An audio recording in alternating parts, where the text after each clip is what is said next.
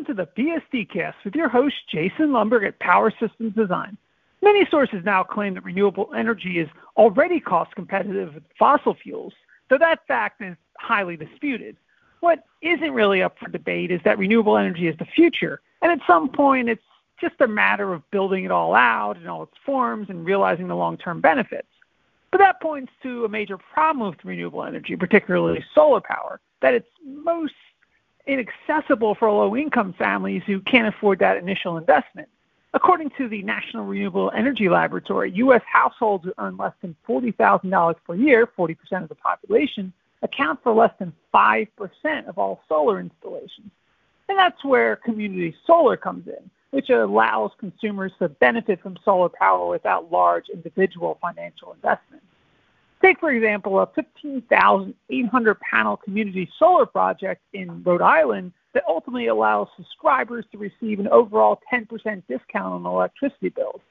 And on the line, we've got Ben Frank with SolarEdge, which is helping to provide flexibility in module choice and positioning, along with monitoring to lower operation and management costs. So, Ben, thanks for joining us. And what would you say is the main factor holding back solar power from hitting the mainstream? Is it cost, something else, or some combination? Well, it's it's a great question. Uh, you know, I think the the industry, you know, definitely saw some challenges related to COVID and and uh, you know supply chain and uh, you know price hikes for components and you know there's there's quite a few things that have happened over the last few years that may have had some impact.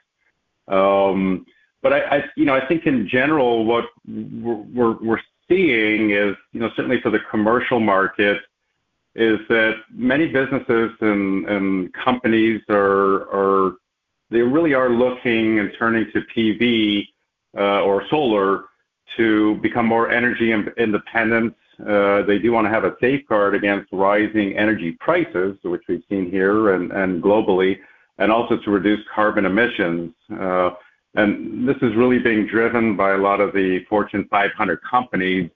And, you know, they're, we, we hear this because they're coming to talk to partners like SolarEdge to start to really realize some of these benefits.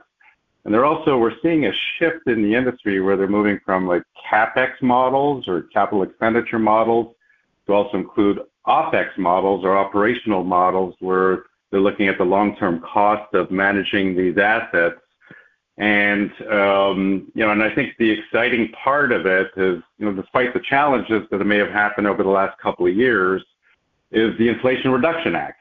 Uh, and the expectation is, uh, looking at some of the numbers from SEIA uh, that was published by Solar Power World, is that the IRA is expected to help U.S. solar market grow by 40 percent uh, through 2027, and that'll add somewhere around 62 gigawatts of additional solar capacity.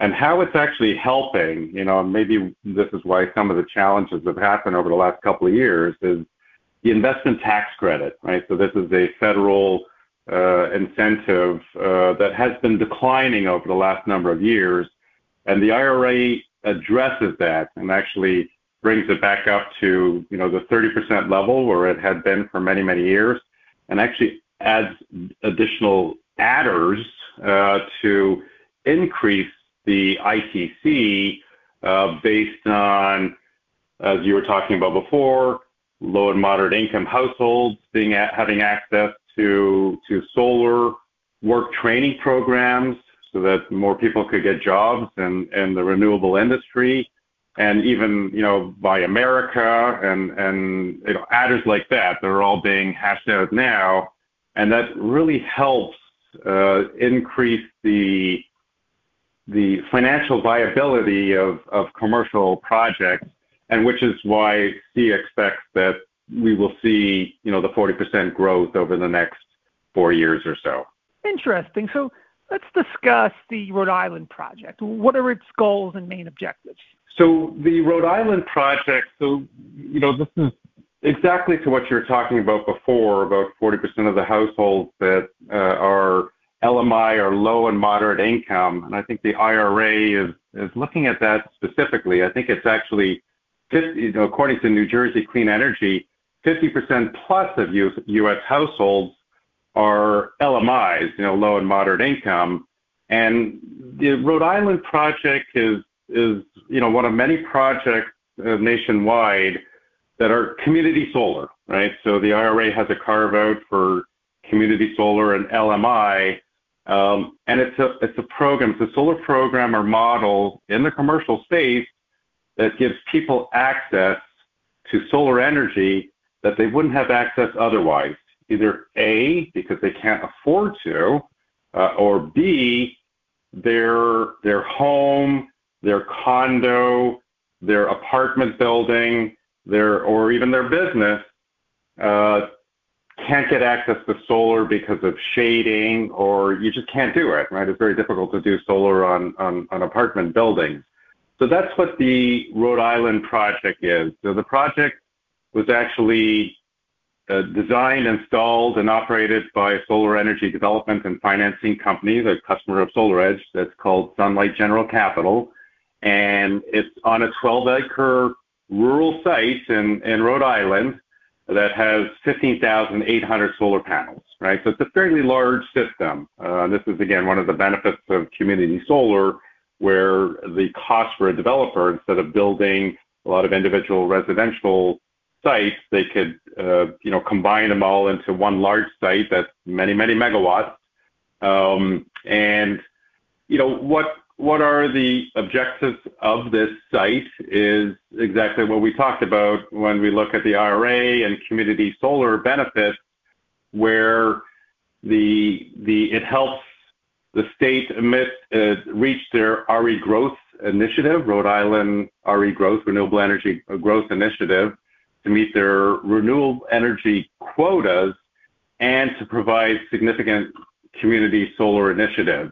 So in this case, residents that are able to subscribe to that site or to be, you know, a customer of this large system actually get a 10% discount on their electricity bills, right? So that's a huge benefit, uh, certainly for the LMI community that would like to participate in solar and now can do it and actually reduce their electric bill by 10%. Um, and the other goals and objectives of the Rhode Island project is it's it's it's a difficult site, right? Uh, for those of you that have seen, and you know, we've got pictures of these sites on on uh, many many different places on social media. It's a difficult site because it's uh, it's in terrain that's very undulating. Um, it's constrained with trees around it. There are piles of rocks.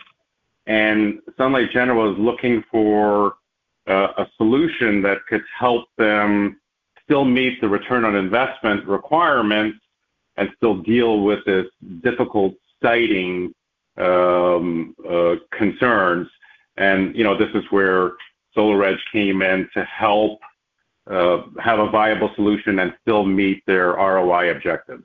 Okay. Well, you, you mentioned uh, SolarEdge in, in relation to the project. Could could you expand a bit on that? Like, what's their main responsibilities and contributions to the project? So, you know, Sunlight General Capital chose SolarEdge uh, for, you know, I call it the brains of the system, right? The the what SolarEdge produces or what we developed and manufactured are DC optimized inverter technology and I, I call that the brain of the system, right? So you have your solar panels. When people think about solar systems, they think about, you know, the solar panels, which is a huge part of it. But you need to be able to convert that DC energy into AC to connect to the grid. So that's what we do. So, and we do it a little bit differently than most companies out there. We take a traditional inverter, we kind of tear it in half, and now we have an inverter and we have an optimizer. And it's the optimizer that's really the secret sauce of why we're able to be uh, or help customers like Sunlight General Capital be successful on these sites. And that's for a number of, uh, you know, a number of different aspects. The first thing is, as I mentioned before, very difficult site, and they needed a way to increase the energy production despite the challenging site and the DC optimizer, which sits beneath the solar panel, helps optimize the amount of production and energy yield so that the site could produce more energy and therefore have all these subscribers who are enjoying the savings uh, on on their their bills. So for an investor developer like Sunlight General Capital, they meet their ROI, and for the community that subscribe to this site, they're getting as much electricity savings as possible. The other benefits of having the Power Optimizer is it helps with design flexibility, right? So I've mentioned a couple of times that the site is very, very difficult, and you do have to string these systems together. You got to string all the solar panels together as efficiently as possible so that you can maximize the energy yield despite having an unusual shape, right? You're you're constrained like this is the land that they have and nothing else. So our optimizers gives a lot of flexibility from a design point of view to again maximize the layout and and maximize the production.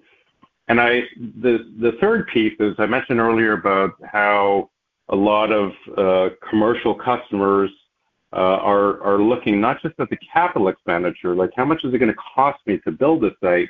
They're also looking at the opex, like what will it cost to operate this site over time, and how could I bring that cost down?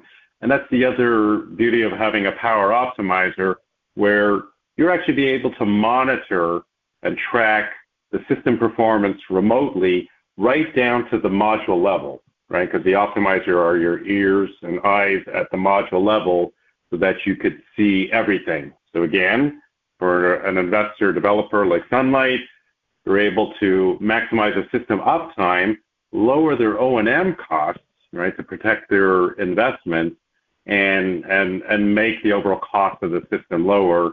And then for the local community, right, as long as that system is producing energy, they're able to offset their electric bill.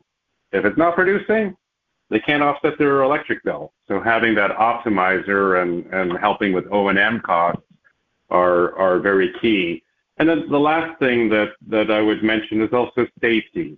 You know, there, there's uh, industry standards out in, in the solar industry here in the U.S. related to safety and rapid shutdown, which mostly applies to rooftop But you know, SolarEdge's DNA has always been centered around safety and having the safest possible solution for people working on site or being near near the site. And our optimizers, I keep coming back to the optimizers and our secret sauce.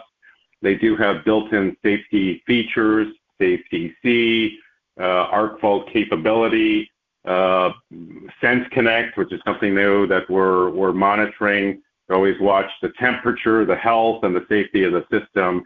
That again helps for the developers of the system to meet all the safety standards out there, as well as you know reducing any potential risk for local communities that may be concerned about a solar system that is is in their neighborhood.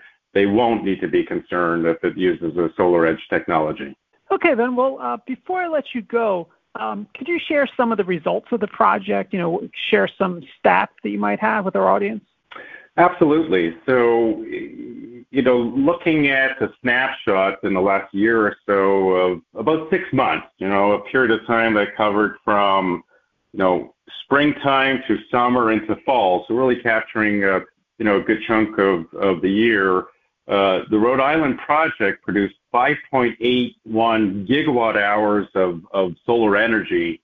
Uh, about 2.46 gigawatt hours of that was earmarked for that Rhode Island, you know, renewable growth initiative, while the rest of it, about 3.35 gigawatt hours, was available to 700 local residents and businesses through the community solar project. Right, so 700 people that, for whatever reason, because of cost, uh, or not having a, a viable roof available, were able to get access to clean energy, um, solar power, and to reduce their bill by 10%.